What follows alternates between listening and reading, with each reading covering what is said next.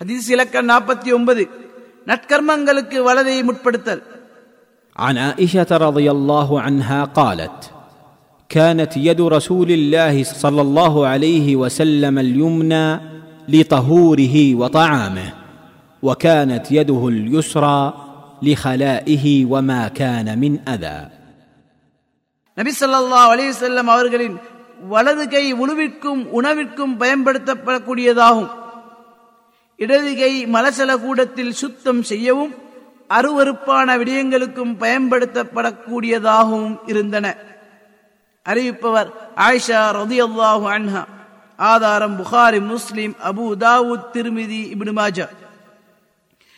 அறிவிப்பாளர் பற்றி ஐந்தாம் நபிமொழியில் கூறப்பட்டுள்ளது. ஹதீஸிலிருந்து பெறப்பட்ட பாடங்கள். ஒன்று இது இஸ்லாத்தின் பொதுவான விதிமுறையாகும்.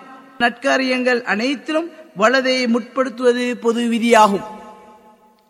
இரண்டு மலசல கூடத்தினில் நுழைதல் அதிலிருந்து சுத்தம் செய்தல் பள்ளியிலிருந்து வெளியேறுதல் உமிழ்தல் ஆடைகளை களைதல் போன்ற கண்ணியம் அல்லாத செயல்களுக்கு வலது கையின் கண்ணியத்தை கருத்தில் கொண்டு அதனை பயன்படுத்தாமல் இடது கையை பயன்படுத்துவது விரும்பத்தக்கதாகும்.